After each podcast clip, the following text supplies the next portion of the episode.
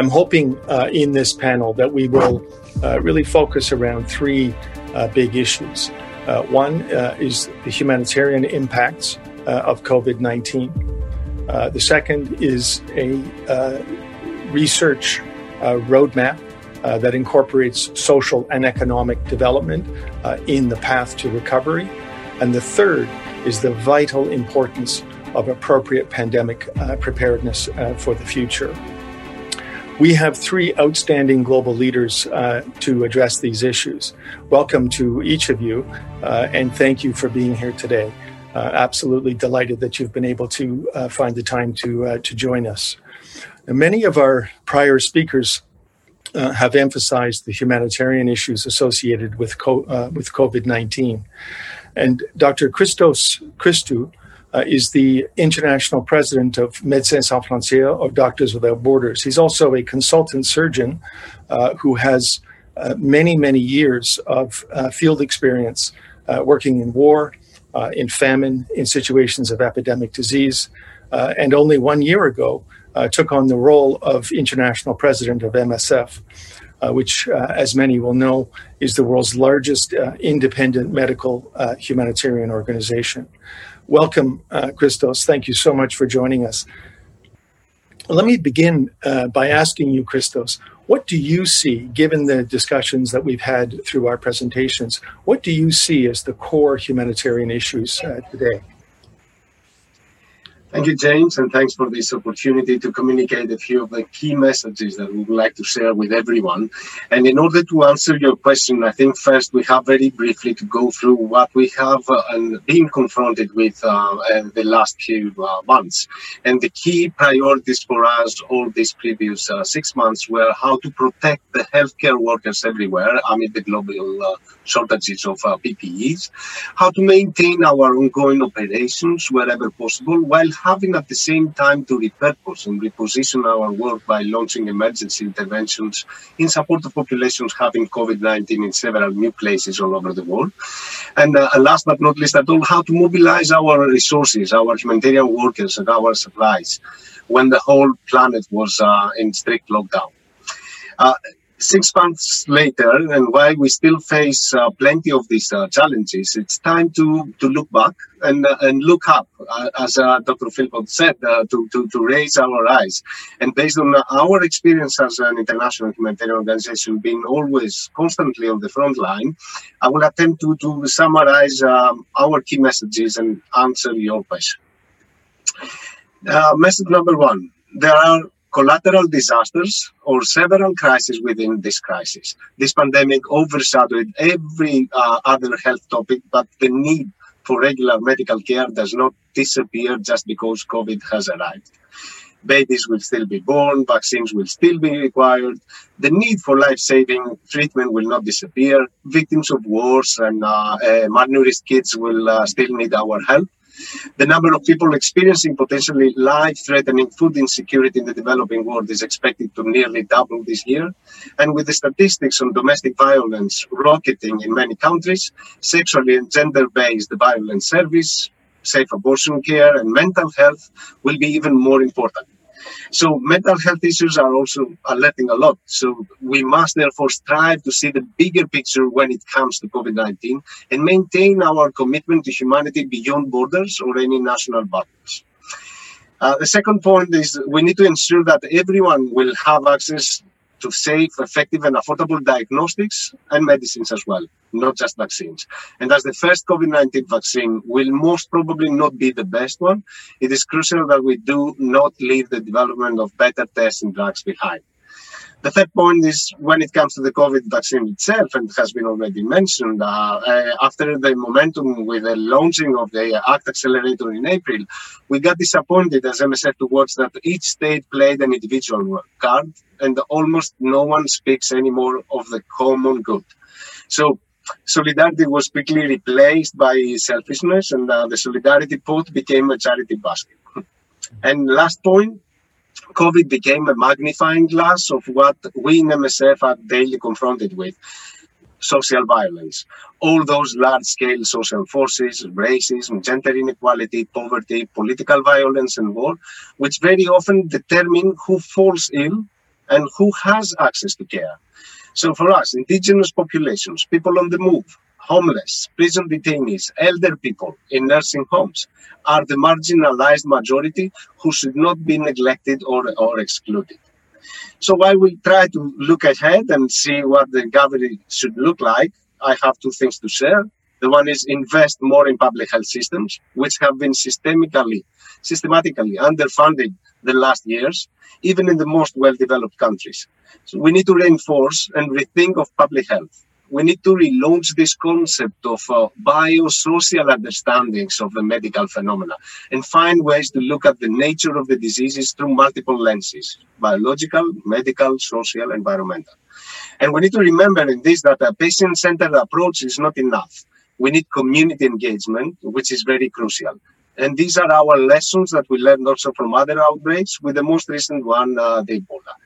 Uh, I will uh, stop here because we will have uh, time to elaborate later, but we should not neglect the humanitarian needs of those most neglected populations, but instead support them by investing more. And uh, this is the only way that we can propose international solidarity against uh, all those narrow macro political and egoistic uh, approaches. Thank you very much. Well, Christos, that's a, a great overview, and it's also a great segue to Dr. Steven Hoffman. and um, Steven is a friend and colleague. he's also the lead uh, uh, or chair, if you will, of the UN research roadmap uh, for COVID 19 recovery. he's also scientific director of the Canadian Institute for Population Health, and he's director of the Global Strategy Lab at York University. Um, Steven, it's a pleasure to have you here with us today. Steven, how would you define, given what, given the framing that, that Christos has given us uh, of, of humanitarian needs in the immediate uh, uh, moment, how would you define your uh, uh, role now and the vision, if you will, of the UN research roadmap uh, for COVID 19 recovery. My understanding, Steven, is that it's really focused on exactly what Christos has emphasized in his last point, which is really the social and the economic structures uh, and systems and processes that are in place or not in place um, uh, that that need to somehow be reconfigured uh, so that we have a much more fair, just, and equitable uh, uh recovery. Uh, how would you then, given what I've just said, how would you frame what what what the recovery map is about? Great. First, um, James, uh, big thank you for the invitation to be here and the Recovery Project for this opportunity. The uh, the UN research roadmap for the COVID nineteen recovery will ultimately be about making sure that we don't only build back from COVID 19, but that we actually can recover better. In that respect, uh, we know that uh, there's going to be lots of changes, and indeed already so many changes around the world. This has been one of the most destabilizing events for people around the world. But we also know that this is then an opportunity to get us onto a better trajectory in order to accelerate progress for all the things that we want to achieve including and especially the sustainable development goals. And so, from that perspective, of course, when we think of a pandemic like COVID 19, our immediate focus is on, for example, getting therapeutics, getting a vaccine developed, effective diagnostics, ensuring they're effective and equitably distributed. But at the same time, as Dr. Philpott mentioned, we have to keep our eyes raised and we have to raise our eyes towards that future that we want to build. And so that means that even in the midst of a pandemic, we actually need to be thinking about now how can we build back better, more equitably, more resiliently, more sustainably, so we have that better future. And the key, though, is that as much as, of course, this rebuilding will require extensive political will and action, we need to make sure that that action is informed by the best available research evidence that exists, but also new research that needs to be generated to inform these very important questions going forward. And so that's what the UN research roadmap for the COVID 19 recovery is all about. It's all about ensuring that we can leverage the power of science in order to make sure not only that we build back, but actually build back better for the future. Well, that's So, Steven, thanks for that. And it's also uh, like Christos's uh, segue to uh, to you. It's also a great segue to uh, to Ilona, our next panelist. Uh, Ilona Kickbusch uh, is the founder and chair of the Global Health, excuse me, of the Global Health Center at the Graduate Institute of International uh, uh, development uh, studies in Geneva. And she's also a board member of the Global Preparedness Monitoring Board. Um, Ilona, in the, the inaugural report last year of the Global Preparedness Monitoring Board, um, it noted very clearly and very, very uh, uh, strongly um, that uh, the systems that we have in place for pandemic preparedness uh, are egregiously inadequate, uh, in just in terms of their functionality, but also in terms of the the financing that's required uh, to uh, detect and respond uh, to health emergencies. Um, it also noted that as, as uh, COVID 19 has proven, um, these systems are egregiously and dangerously deficient.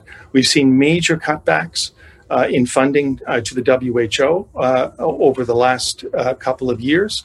We've even seen, for example, the Trump administration uh, withdraw support from the for the uh, WHO in the last months. We've seen nations like Canada actually reduce their funding to um, global pandemic preparedness. Pr- programs that are domestically based, but that interdigitate with the WHO system.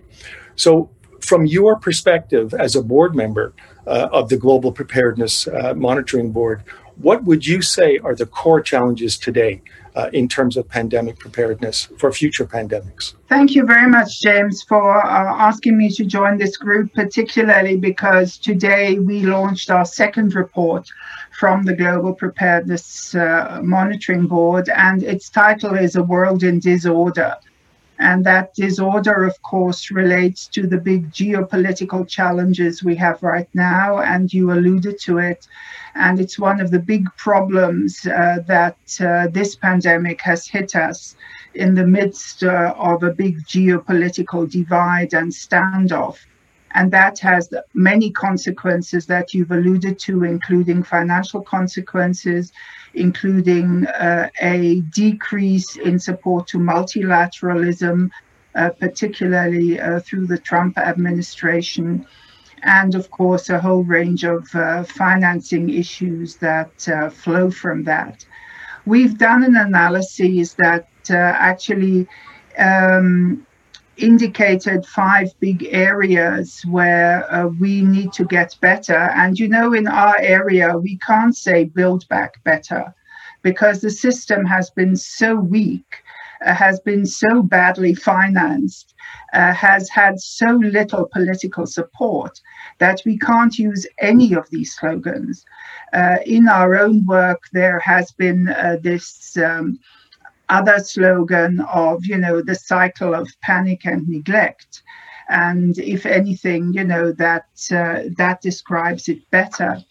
The five areas that you would find in the report are, first of all, of course, the responsible leadership and many of the political leadership issues I've just sort of hinted at. We might get at that more afterwards, are related to that. But uh, it also means leadership in terms not only of narrowly understood health security, but what we have seen, and one of the new slogans we use in our report, is that there can be no health security without social security. And our leaders need to realize that we cannot increase social divides. And we also have to be aware of new types of social divides. I'm thinking of the racial divides we have uh, experienced in many of the developed countries, which have been a true tragedy and a scandal, if we can say that. We've spoken in our report about engaged citizenship. Some of my colleagues refer to that. But also, we've tried to make the point uh, it's not just the state or others or public health systems that need to look after us. We as citizens need to look after each other and a solidarity of citizens, if we speak also of social security, within communities. And, you know, we in our developed countries thought that the community lessons we learned from Ebola, I think Christos uh, related to that, that they don't apply to us. We thought we were immune. We thought, you know, our communities were just there. We didn't uh, understand what we could learn from Ebola. We, of course, uh, in our report also relate to, and it's been mentioned, to the national and global systems uh, that we need, also uh, linked to uh, the fourth point of investment in preparedness. That, of course, includes public health systems. If I think of my own country, Germany, it has just announced 4 billion euro investment in public health. Now, I think that's wonderful, but I wish that had been five or 10 years ago. Thank you very much. Uh, because I, having been on many of the uh, panels that were established after Ebola, I can only tell you my sense of deja vu uh, is uh, is extraordinary and very, very, very discouraging. Just two last points that obviously we refer to and we will get back to them is that a number of the international instruments that we have are totally insufficient. We have learned that the IHR is not fit for purpose we have clearly seen that the ODA financing system is not fit for purpose for pandemic preparedness. We've been talking millions, we need billions, if in some cases not trillions. And I think we need to look at that. We did a calculation based on some other work that we need an investment uh, per annum of $5 per head uh, to be able to actually uh, move ahead. So, what we've called for is a new framework for health security, which obviously includes primary health care and universal health coverage. And we've called on the UN Secretary General to and the heads of international financing institutions to convene a UN summit on global health security where these issues are taken up seriously. No building back, it's only building forward, and it's enormous political commitment that we need. When I listen, thank you, Ilona, just a very succinct and clear summary. Um, when I listen to the three of you, um, you know, it strikes me that that we're really at a a, a critical um, juncture uh, uh, in terms of how we think about multilateralism uh, and um, its effectiveness. I don't think there's really any question uh, to any of us uh, here on this panel how absolutely vitally important multilateralism and multilateral institutions are. Uh, and I don't think for all of our sometimes public criticisms of, of, of, of UN uh, agencies, uh, I don't think any of us on this panel uh, would uh, take a position that the UN is irrelevant and that it is is unnecessary and so on. It's absolutely vital. It's abs- more, never uh, has it been more necessary since its founding in, in 1945, um, and yet functionally, as COVID demonstrates, never has it been more marginalized uh, in terms of funding, uh, in terms of political uh, uh mechanisms, uh, in terms of political process. That said, one of the things that each of you have touched on in, in various ways is the importance of community and the importance of citizen engagement, uh, the importance, uh, Steven, of social and economic systems and structures uh, that allow for mutuality uh, between peoples uh, in uh, in their communities uh, and across nations. And Christos, you've very briefly alluded to um, uh, the importance of of supporting community in the response to COVID. Christos, do you want to just touch on that for a moment? Yeah, that, thanks, Jane. it's not just supporting the community, but uh, uh, from uh, the lessons that we've learned, and especially I was referring to Ebola, is that uh, we may be missing the, the true intervention and how to set it up if we don't engage and we, if we don't involve the community. It's about co-owning and co-designing the, the treatment strategies. And um, I don't know if uh, I have to elaborate more on why is this important, but uh, we've been experimenting several years now on putting the patient on the center of what we do. And we realize that even if we look at the needs of the patients and not the needs of the disease, if we treat the patients based on their needs without just addressing a, a, a, public health issue or a problem like a disease, it is still not enough because uh, we need to do it uh, within a specific frame. And that's where the whole community comes that can accelerate and also multiply the, the, the outcome, the effect, the impact that we will have. And we've noticed also now with the COVID that in many communities, when there was this brilliant collaboration, we overcame the, uh, serious barriers and problems that are related to both uh, misinformation, disinformation, and how to better approach those most in need and those most neglected. Ilona, you wanted to jump in a moment ago. Go ahead. Yeah, I wanted to jump in and take issue a little bit with what you said about the marginalization, because I think it also depends on context and where you look from. Because it seems to me, obviously, we know that the Trump administration has. Uh, put WHO to one side, and it's interesting if we read the new Woodward book uh, on uh, what uh, weak arguments that was done. You mentioned that Canada had also pulled back, etc. What we've seen during the COVID 19 crises is actually a number of European countries and the European Union doing quite the opposite and saying we need to build and support multilateralism. Germany and France have created an alliance for multilateralism. Uh, which also looks at global health. Canada has actually joined that. And uh, Germany and France have uh, put forward a reform proposal for the World Health Organization. The European Union and some other European member states have put forward significant funding for the World Health Organization to partly balance uh, what uh, the Trump administration might pull out uh, of the organization. We'll see what happens in November. So uh, I think, in an interesting way, a new dynamics has started. Some of us have said for a long time Europe needs to be more active. We don't like the word leadership you know, I keep reading these things about the US is leading, losing leadership, and the UK is saying we should take leadership. We want to act in partnership and in solidarity with one another. And we're grappling with things. I think uh, Steve alluded to it, and some of the uh, other speakers earlier you know, you can't just in three months create a solidaric structure like COVAX. You you have to work at it. You have to build new legal rules. You actually will need new IP rules in the World Trade Organization. You'll need all kinds of things. But at least, and I'm not trying to be overly optimistic or anything, but at least there are a group of countries and one regional body and partly the African Union as well who are saying we want to move forward here.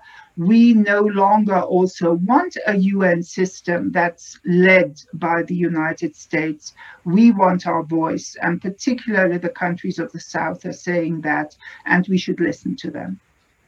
Well, I think you know. I think you really touched on a crucially uh, important point uh, for this recovery uh, summit, and particularly for the deliberations that people are engaging in in advance of, of the General Assembly next week. Partnership, partnership is the key to supporting a viable multilateralism. Uh, and uh, I think you know when when the Trump administration did withdraw from uh, the WHO, um, we saw immediately uh, Ireland, Europe, uh, the continental Europe, even Canada, and and many uh, uh, uh nations from the global south immediately step up, uh, and within their means offer support and and um, political support and financial support for the WHO. So I think on the one hand, what I've said is true. You know, the old way of doing things is no more. And we have now this emergent way, uh, this emergent approach, uh, which in fact, uh, um, uh, I believe, uh, truly, truly hopeful in terms of our ability to respond to the COVID pandemic and also in terms of our ability to generate a more viable and effective global public health. Steven, within that context, just give us a thumbnail of what you think are the priority issues around social and economic uh, development in terms of a research roadmap for the UN? How can that contribute uh, to a more viable and effective uh, global public health? Well, it's clear there's lots of uh, research needs uh, at this time in order to build back um, uh, towards a better, more equitable resilient, sustainable future. I think that's the key in the sense that we know there's going to be lots of changes. There's going to be lots of recovery efforts already happening. So the key is we need new knowledge to figure out how can we make sure that the recovery efforts that we do are not just achieving direct benefits for what they're trying to do, but also at the same time simultaneously produce co-benefits for equity, resilience, and sustainability. We need a kind of a quadruple bottom line, right? When we're coming to these efforts, it's not enough to have a single outcome. That's just, we just don't have enough time. We don't have enough resources but we don't have enough opportunities like this. And I think that that's one of the things that's really clear in this outbreak that this has been one of the most destabilizing experiences, if not the most destabilizing experience for many people. But how can we now make a choice to try to turn this very terrible event into something that can catalyze transformative changes that can let us get to where we want to be? Because it's not so often that we see, for example, global governance structures uh, reforming of themselves, right? There's lots of institutional stickiness. Uh, political scientists talk about path dependence. What we need to make sure, though, is how can we take full advantage of any kind of shock to our system, both in the sense of how it reveals some problems that have long standing been there, but also maybe reveals an opportunity to make some very big differences in how we run our systems. So, global governance, for example, I think it's clear uh, from the discussion that our global governance system was not fit for purpose for the kind of challenges that we're increasingly seeing in an interdependent world. We need to make some changes in our global governance system, but that means we also need research that's going to inform what those global governance changes should be. It shouldn't just be based on what we know of from the past. Indeed, the business as usual approaches haven't actually gotten us to where we need to get to. We need new ideas, we need science, we need research about these issues, about global governance, international law, politics, polarization, in order to figure out how do we make changes that will lead to a much better future. So it seems then that, that this is a kind of a, a, a pivot point. Uh, we cannot go back uh, to the old way of doing things. Um, and yet, to go forward uh, in a meaningful way, uh, we have to engage in new thinking and new practice. Um, the practice, I think, is uh, in this in the context of an emergency. Uh, practice is extremely important because it's through practice, through what we actually do, that we learn what works and what doesn't work. And so, Steven, just to give you another opportunity to really um, highlight the agenda that you're setting out um, and the way you're doing it. Um, my understanding is you're seeking uh, to learn um, uh, in an active way uh, so that research findings are quickly uh, um, turned around and, and integrated into current practice. Do you want to just comment on that a little bit? Well, one thing that's clear in this pandemic is that a lot of countries around the world are experimenting with new systems, uh, some of which are about directly containing the virus. Other times it's about mitigating the socioeconomic impacts that have been caused by the virus or the responses to containing the virus. There's too many natural experiments to not learn from them. That is our imperative at this moment. And it's why we need to be thinking about research and recovery now, even though we're still very much focused on the immediate response to the virus. Because if we don't design our recovery efforts in a way to purposefully learn as much as we can, we'll have missed the learning opportunity. And then everyone's worry should be whether we're just going to reproduce the same practices and systems that haven't actually gotten us to where we want to get to. I mean, we know before the pandemic, uh, from all the reports uh, that, that come out um, from the UN and from researchers, policymakers around the world, that we were not on track to achieve the Sustainable Development Goals by their 2030 deadline. So, business as usual gets to a disappointing outcome. How can we use this time and the various things that are happening around the world to maximally learn from them on how to do better and not, not take the status quo route, but actually try to seek transformative change. It's not easy. It requires political will, but it also requires new ideas and new knowledge to get there. Thank you, Steven. Ilona, in the the, um, the new report um, uh, of the Global Preparedness Monitoring Board, which I haven't read in detail, it was just released this morning. Um, but in the new report, uh, you emphasize very, very clearly and very strongly uh, the relationship uh, between uh, responsible political leadership uh, and citizenship. can you just try to illuminate that a little bit for us? What does that act? What does that mean in terms of concrete kind of um, initiatives or examples? Well, it uh, implies how political leaders communicate with their citizens. And when I say citizens, it means the people living in that country. They won't always, you know, have that passport, and Christos will uh, relate to that. Uh, it uh, implies truth, it implies transparency, it implies explaining uh, things to your population uh, it implies listening uh, where it's appropriate. Uh, because you know it means different levels of governance also. Again if i speak of germany we have a very decentralized health system. I think you also in canada. So our premiers at the Länder level at the state level as we call them become very very important. Whereas, you know, initially everyone looked to Merkel, for example, and she was one of the leaders, as we experienced from some others around the world, in South Korea, in New Zealand, in Singapore, etc., who uh, did have, you know, a high level of credibility and who communicated uh, with their citizens.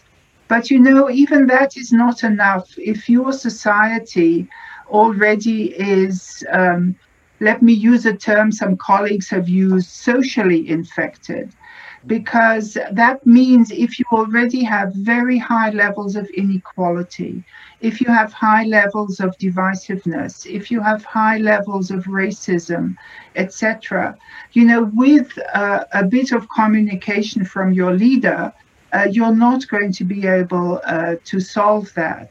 And we have found that some leaders have acted more divisive uh, than others and have actually pushed such uh, divisions uh, forward. We've also seen that countries that had very strict austerity measures uh, before the outbreak of the crises, you know, between the financial um, uh, crises in 2008 and 9 We've seen that in our southern European countries where they cut back on, on health systems, etc. But we've also seen it in the UK. And uh, as some people alluded to, you know, this crisis has shown us extreme weaknesses in our societies where we have not acted or our leaders, uh, you know, depending how government, governments have changed, uh, have not taken on that uh, notion also of equity, of social protection, and of universal health coverage. And then, of course, there's all the other issues around ecology and education, etc. We could go on forever. But I think in our report, we're really trying to highlight that and uh, also indicate. Um, that yes, uh, some leaders were able to do this better than others because, and this is the last sentence at this stage, uh, because we found that the indicators and the indices we originally had uh, that um, we w- with which we measured preparedness were totally inadequate you know, which are the two countries that did best on the Global Health Security Index? The United States and the United Kingdom and compare that with what has been happening in those countries. So goes back to Steven, you know, we need that research to show us, you know, what do we actually need to measure?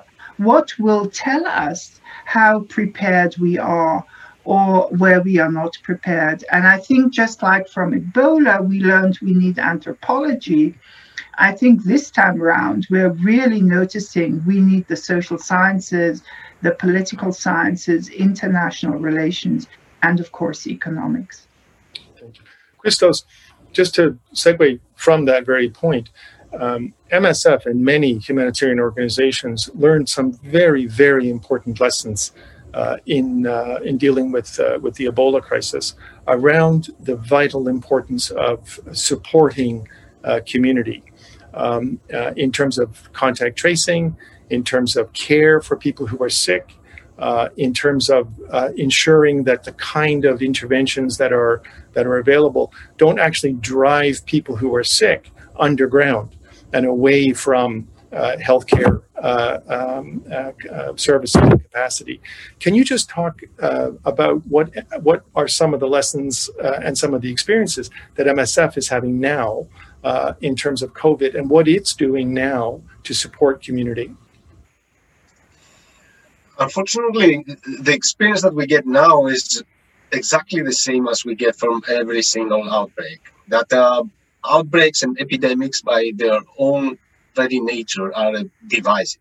And uh, uh, you have to position yourself as a humanitarian organization or as a doctor, as a public health expert uh, towards that, and try to see how you overcome all these barriers. We also learned that it is very important to gain trust and acceptance and again, this is the, the, the, the situation today. In every single uh, context or every single country, I think this is one of the major things. Uh, we are confronted this way or another with uh, a, a, lot of misinformation and disinformation. And this is another big barrier that we have. And we have to understand how we gain trust, acceptance, and we co-design uh, the interventions. And uh, of course, it has to do with uh, governance. It has to do with what I said initially about rethinking the public health and resocializing the public health. The medical aspect in this is only one thing. Yes, anthropologists, that's what we learned from Ebola, and Ilona is right, but also now we need sociologists. We need to look at this through several different lenses that we may have missed a lot, especially uh, since the very beginning beginning of this uh, uh, pandemic until very, very recently, unfortunately. And uh, just my last point goes, uh, everything goes back to, to Steven's uh, uh very good remark of uh, we are missing this global governance. And uh, maybe later on we will be answering questions by people on what exactly do all leaders have to do at the moment. And it goes back to what you mentioned, Steven. We need, of course, the data, the evidence to understand what exactly we're missing and what model we have. But the global governance is uh, maybe uh, answer to many of the questions that we will have. As uh, it was also for a humanitarian organization that, of course, is not dealing with this huge magnitude that the, the, the, the global, you know, leaders do. I think, James, if I may, um, I think your your question and Christos' points um, uh, about uh, what we've learned from Ebola really um, gives an opportunity to emphasize Ilona's earlier argument that there's too many countries that didn't bother to try to learn from the experience with Ebola. Um, 2014 to 2016.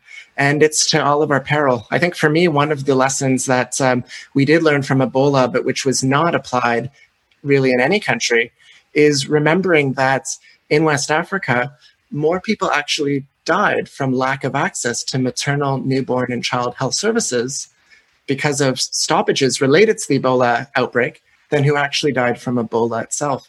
And so, what that highlights is a couple things. One is that when responding to a pandemic like COVID 19, we need to, yes, have our eye on the virus, but we also have to have on our eyes on all the other things that make us healthy or not in our society. And so, that really emphasizes a need to hone in on the social determinants of health. In that, yes, of course, our health is influenced by the kind of healthcare we can receive, and that's extremely important. But it's even more so, our health is determined by the conditions in which we're born, grow, work, and live our lives. And so it's those kind of broader conditions, which includes healthcare, access to healthcare, which we need to be thinking about in the context of a pandemic and also uh, afterwards. And that was a lesson we have not sufficiently taken from the Ebola outbreak, and we could have. Thank you, Steven. I'll just say to the um, to the technicians, uh, I am on Slido, uh, and uh, I'm just waiting for uh, uh, something to emerge there in terms of the question uh, that you may or may not have. Um, all of that said, um, we've talked about some of the broad issues. and probably, I think the, the the major broad issues in terms of how to think about this this critical pivot point uh, what are some of the some of the, the, the core concepts that we have to think about in terms of how we go forward one of the other one of the core concepts that that I would just like us to link um, our discussion to uh, is this package of ideas around uh, sustainability, around uh, gender equity, uh, and around uh, future resilience. Um, the, these this is these are really the the uh, the the kind of core sort of thematics including uh, equity, of course, uh, of the of the SDGs. Um, do you want to just comment on that, Ilona, and and where and how uh, uh, does a uh, emboldened pandemic preparedness initiative? Where and how does that fit in that package of ideas? Well, in a number of ways, and you know, Dr. Tedros has always said that uh, we shouldn't uh, understand health security or however we call this thing as something separate, but something that is deeply related to our ecological challenges, that's deeply related to building a sustainable health system that is reliable, that provides equal access and uh, that is, as I've said earlier, related to social security. And here, you know, you mentioned it when you opened this meeting, uh, the human security concept that uh, has come uh, from Japan, and even the Sendai framework that has come from Japan they are things that are absolutely critical to this debate and to you know creating a, a new understanding of health security and everything we need to do uh, that in my mind you know also have not received enough uh, attention. And actually again if we say you know this spotlight actually shows us where the blind spots of our thinking around preparedness have been and where you know, in our GPMB report, we use uh, the term uh, pandemic proofing uh, to actually look at various systems and say, you know, how much have you actually thought about that? And, you know, that can be the banking system, the restaurant system, and something that's very, very close to my heart is the World Trade System. I mean, we are now discussing new leadership of the World Trade Organization. Canada will have to decide uh, which uh, candidate to back. And we see now, if we talk global supply chains, if we around, you know, we heard about the vaccine research earlier, about issues around sharing, about intellectual property, around pricing. Uh, so those kind of issues are going to come to the fore in a totally new way. And of course, Médecins Sans Frontières with its access project is totally on board here and is pushing the agenda. So I think, you know, we we really we've thought preparedness in such a narrow, narrow way. And we at the Global Preparedness Monitoring Board have also been self critical. I mean, we didn't select ourselves, obviously, but we said we need a new composition of this board. This board is not good enough in terms of the preparedness challenges uh, we need to face. And that's in terms of global governance is going to be a big challenge also for the International Health Regulations Committee that is meeting right now that is supposed to look at how these um, regulations should be revisited, reshaped, rewritten. And, you know, unless we get a new understanding of what some colleagues in political science have called smart sovereignty, you know, we're not going to get anywhere. So it needs a push, and it needs a push from the global health community. There's been this, you know, sort of thing either you're for UHC or you're for security, picking up too much on the American understanding of health security equals national security. No, that's not it. And I think here we really have to create also a new mindset and we have to push for this new thinking. That's a wonderful uh, set of comments, Ilona. So it seems then that that if we go from the beginning of our discussion to now, um, this idea of partnership around new ideas, um, uh, coalitions of partners. I don't want to say coalitions of the willing. It's a very has all kinds of intonations, but co- uh, a coalition of partners um, with a orientation towards a shared prosperity. Uh, this really does seem uh, at least from the tone of our discussion, this really does seem to be uh, the way forward. Um, now, certainly the ideas that we've been talking about, these are not just our ideas. These, these ideas have resonance uh, in, in society, many societies uh, around the world. Um, and, and among civil society organizations, among citizens, among uh, some politicians, some inspired leaders. Um, so, uh, you know, in terms of momentum, there's very clearly an opportunity here. That said, we're still in the middle uh, um, of a major, major global pandemic.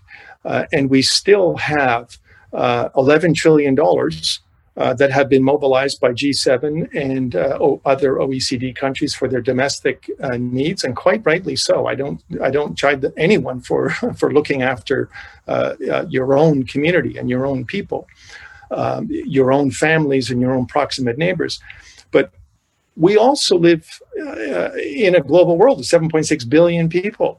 Uh, and the funding uh, that has been made available is a pittance uh, for, uh, uh, for OCHA, for example, 10 billion versus 11 trillion.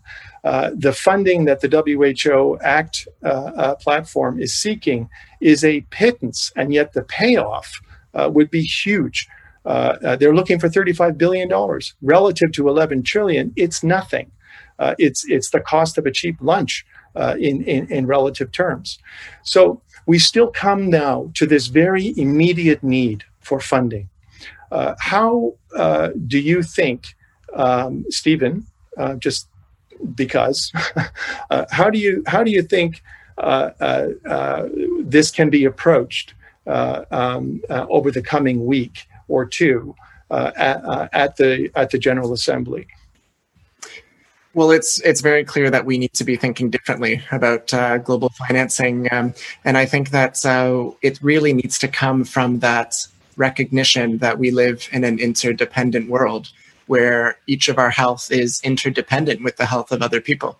And if that's true, then uh, it's actually smart of all of us to be advocating for and championing uh, equity around the world and ensuring that everybody is better off because that's how we're all going to be even better off beyond that. And so I, I think that too often we think um, we think in our in the worlds in which we see and not the world that we actually live in.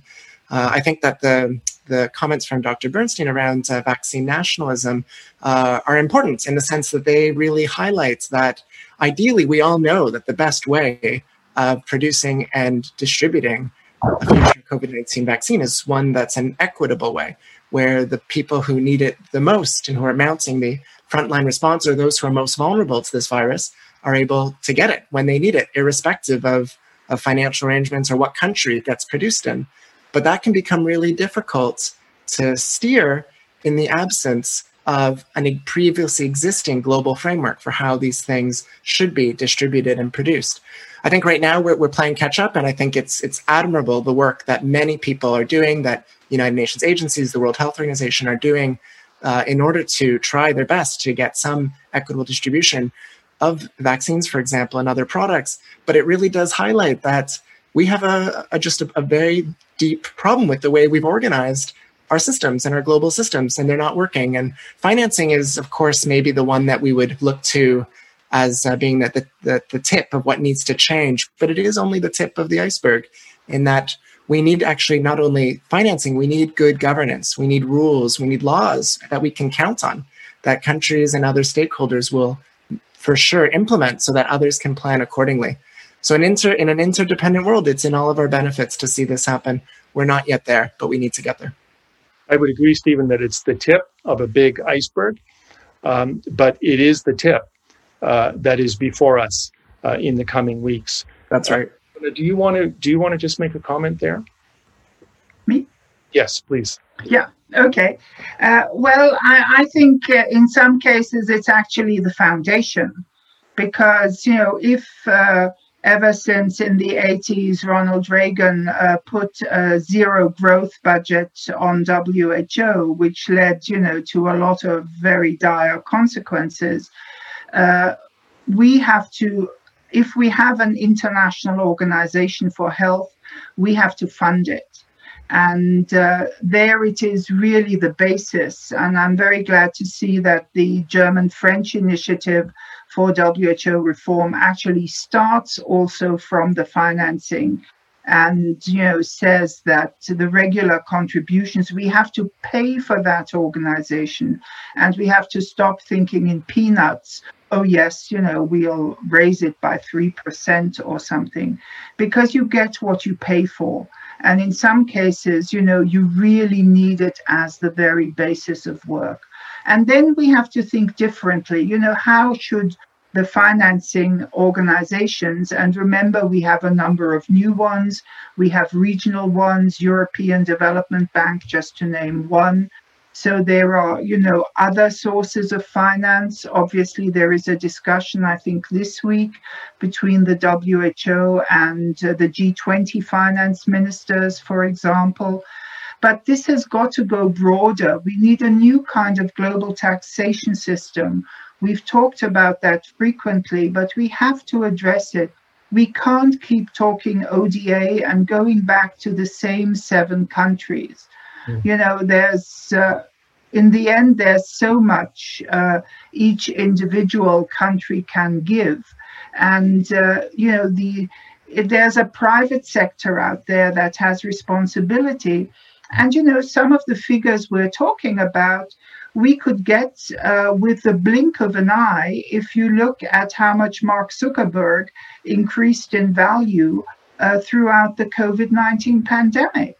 I think, you know, he could give us those 35 billion just like that. And remember um, Ted Turner, who actually gave part of his. Um, not that I'm saying, you know, philanthropy is our solution. Please don't misunderstand that.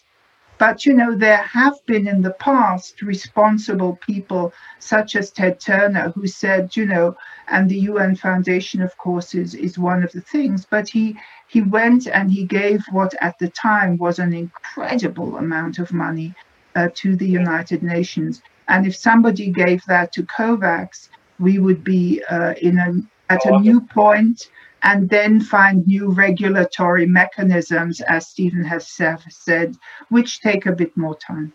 Thank you. I want to thank each of you um, really for a fulsome uh, discussion. You've really contributed enormously to our understanding of global public health at this this this critical pivot moment.